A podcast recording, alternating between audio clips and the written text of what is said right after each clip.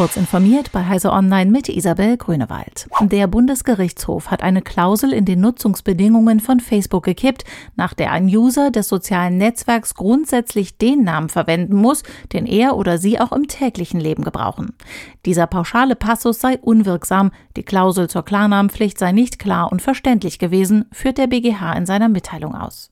Für Facebooks Mutterkonzern Meta ist die BGH-Ansage ein Rückschlag. Der Konzern hatte sich vorab überzeugt gezeigt, dass Menschen mehr Verantwortung für ihre Aussagen übernehmen, wenn sie ihren echten Namen auf Facebook verwenden. Ein Vorschlag für einheitliche Ladegeräte für Handys und andere Elektrogeräte hat eine weitere Hürde genommen. Der Rat der EU-Staaten stimmte dem Vorschlag zu, dass USB-C bei Smartphones sowie bei Tablets, Kopfhörern, Lautsprechern, tragbaren Spielekonsolen und Kameras zur Norm werden soll.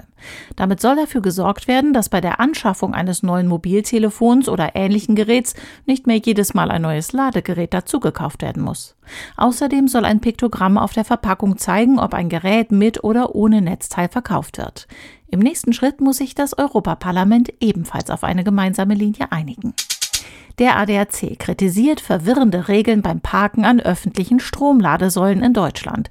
Der Verkehrsclub forderte heute, dieses Schilderwirrwarr durch bundesweit einheitliche Regeln für Laden und Parken zu ersetzen. Die aktuelle Beschilderung sei teilweise unklar und missverständlich. Der ADAC hat in den 16 deutschen Landeshauptstädten bzw. Stadtstaaten die Regeln für das Parken an öffentlichen Ladesäulen abgefragt und große Unterschiede festgestellt. So durften nur in fünf Städten Elektrofahrzeuge aller Art an den Säulen parken. In den restlichen brauchte man dafür ein E-Kennzeichen. Dafür durften in zwei Städten an einigen Ladestationen nachts sogar Verbrenner parken. Der Rockmusiker Neil Young hatte gegen Corona-Verharmlosung auf Spotify protestiert und mit Entfernung seiner Musik gedroht. Er wolle nicht auf einer Plattform präsent sein, die Fehlinformationen zum Coronavirus verbreite.